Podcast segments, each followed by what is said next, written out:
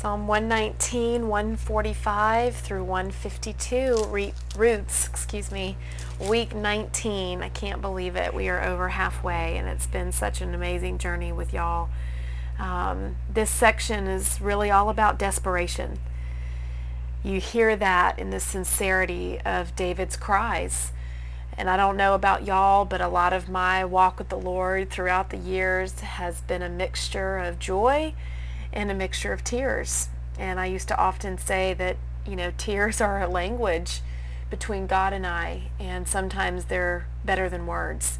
Psalm 56 8 is one of my favorite verses um, that says,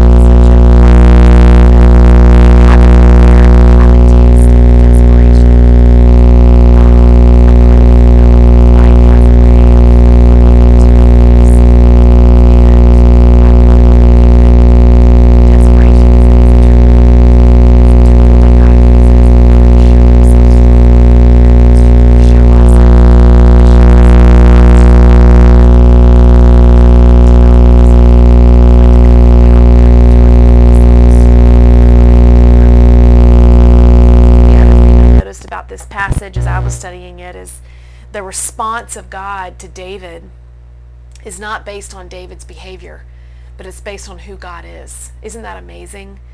That God doesn't hear us and show himself strong or revive us from being weak and weary because we've earned it or because we've cried out hard enough or because we believe or for that matter, he doesn't show up because we don't believe. He shows himself strong, ladies, because he is strong. It's all based on God and his character and who he is, not what we do. And we see that really in verses um, 149 and 150. And um, the other thing I liked about this that was interesting, I've never noticed before, is you see the morning and you see the evening mentioned here. And I don't know how y'all face the day.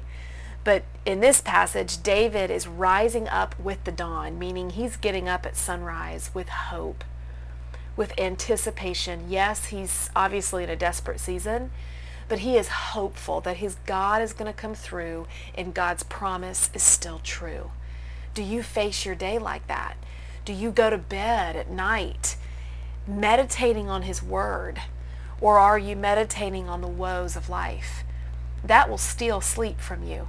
But when you meditate on His Word and you love it more than anything else, it will calm you and lull you to sleep to where you wake up in the morning hopeful and courageous to face your day, no matter what the desperation circumstances you're in. Uh, made me think of Lamentations in chapter 3 where it says his mercies are new every morning. And then in Proverbs 31, 25, talking about that woman that we all aspire to be, that because of He and we are her. And it gives a quality to her in verse 25 where she says, it says she can face her future without fear, but with smiling and laughter and hope. Can you face your future like that? David touches on that here in, in verses 147 and 148, and I, I just love it. And I, I put some extra verses in your leader's notes um, that y'all might go over tonight that really triggered my mind when I read those couple in this passage. But enjoy your time tonight and in the Word. It is always powerful, for truly his testimonies are of old and his words are true, and we can remember who he is, remember what he's done, and revive each other in our faith.